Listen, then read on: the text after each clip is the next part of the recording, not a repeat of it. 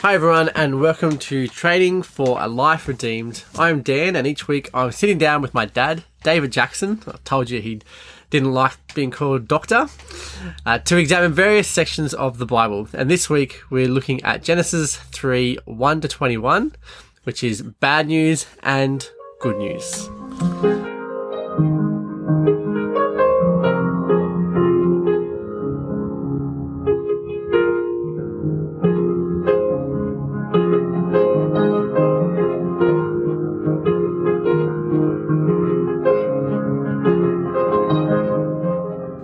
So, Dad, our passage starts by introducing a snake or serpent. Uh, what do we know about him, and you know, what are his goals?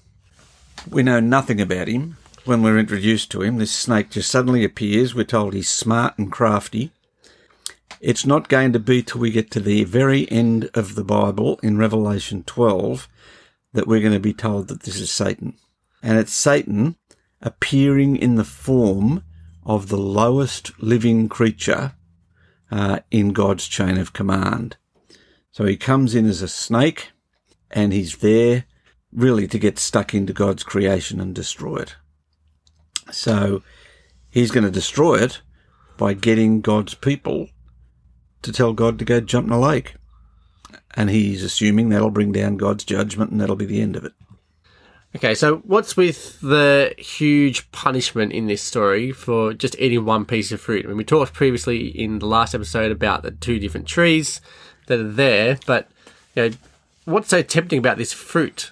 You know, what, what, why is this such a big thing to do to eat one piece of fruit from a tree? Yeah, well, people fill in the answer to that question with their imagination. It's a magic piece of fruit, and magically somehow it does something supernatural. What's really at stake is they disobeyed God. Satan is very subtle in what he says to the woman. He exaggerates, she exaggerates, and then eventually, third time round, he'll come back with a flat denial. But the sales pitch is God's holding out on you.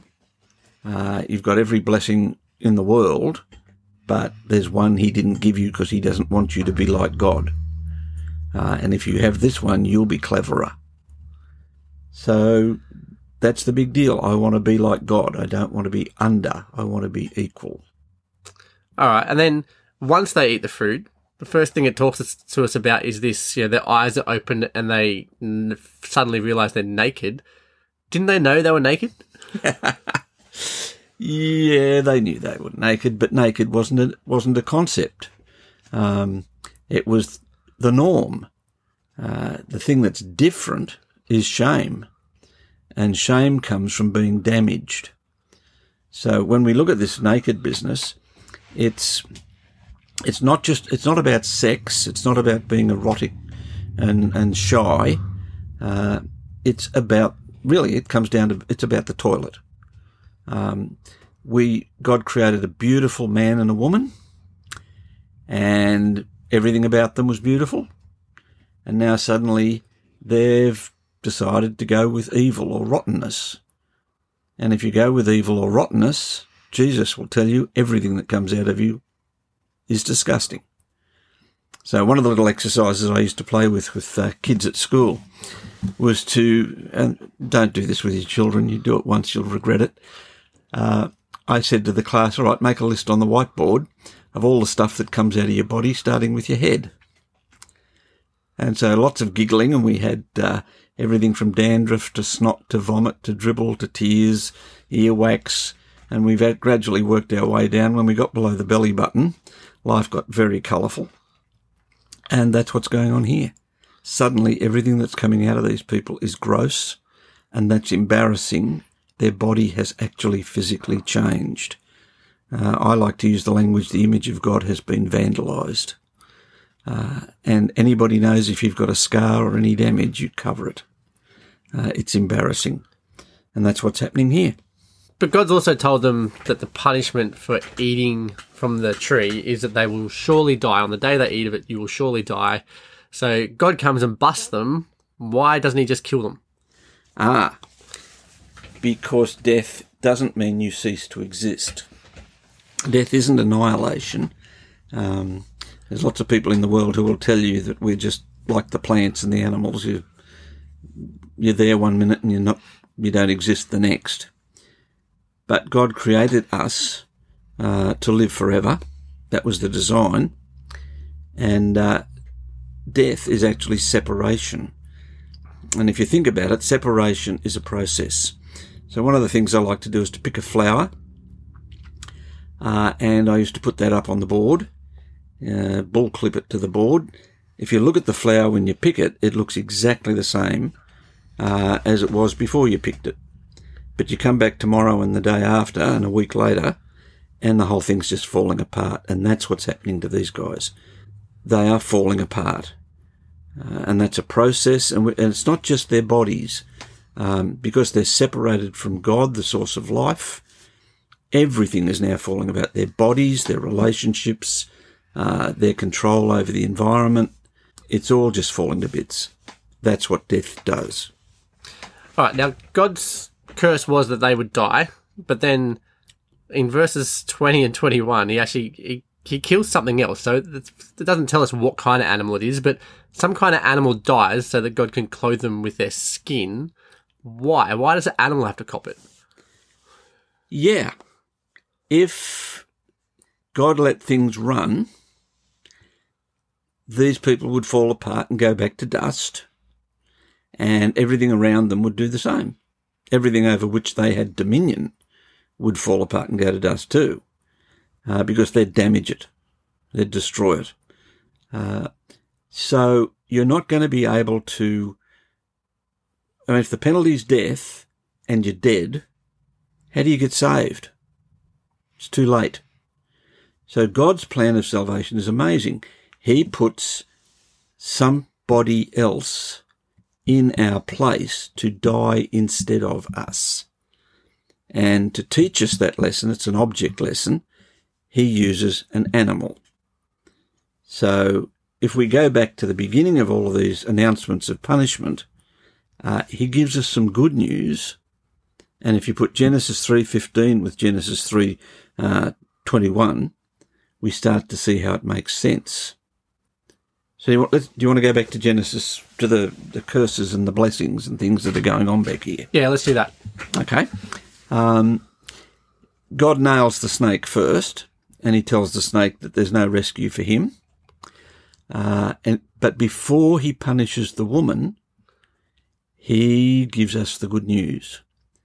So there's going to be consequences. Life is going to be tough, but he's going to eventually bring his people back onto his side. So when the man said no to God and ate the fruit, he became God's enemy. At that point, God and the man are separated. The, relationship's dead. But God's promising that He's going to send somebody who's going to bring us back on His side. To do that, He speaks first to the woman, then to the man, and before he tells the woman what the what the punishment is, he tells her that he's going to save. So she, the snake, uh, is going down. The snake has to be killed. It's going to be one of her children that does that, a male child. There's no mention of any involvement from the man. You inherit the damage through the male line. So salvation is only going to come through the woman. And through the woman, she's going to have a son, and that son's going to kill the snake, and the snake's going to strike him in the process. Now, if you if you're snake bit, you're dead. So you have this scene in Genesis three fifteen where her offspring is going to be killed snake bit.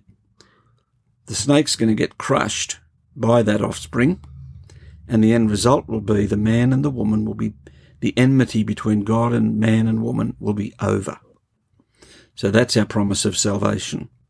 Can you just tell me what's enmity mean? It's the line that separates enemies.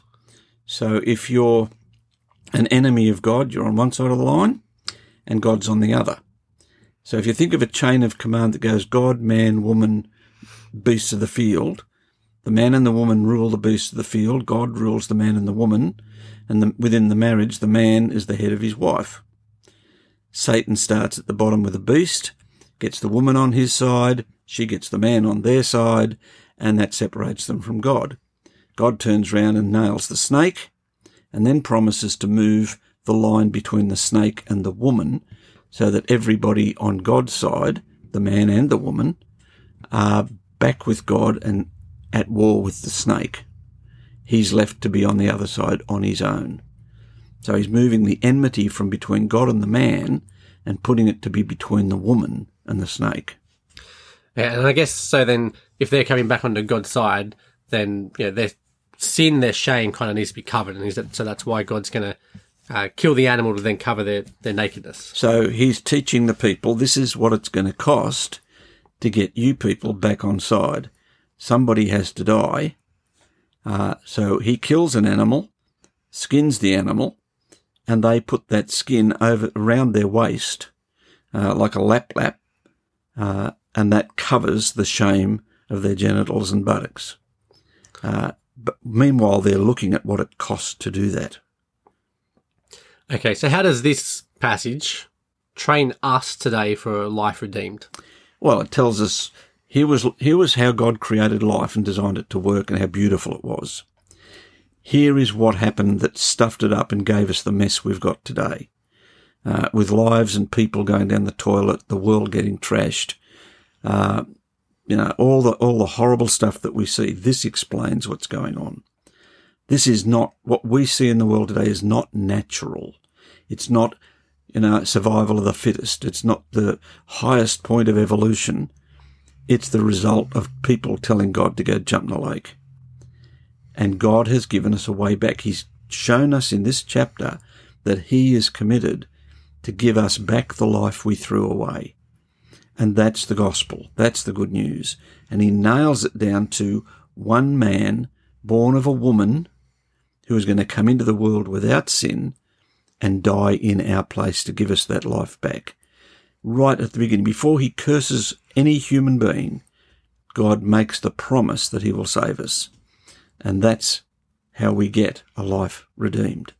Thanks everyone for listening. You can get the show notes and a copy of the introduction to David's uh, mini series at trainingforliferedeemed.com slash EP4.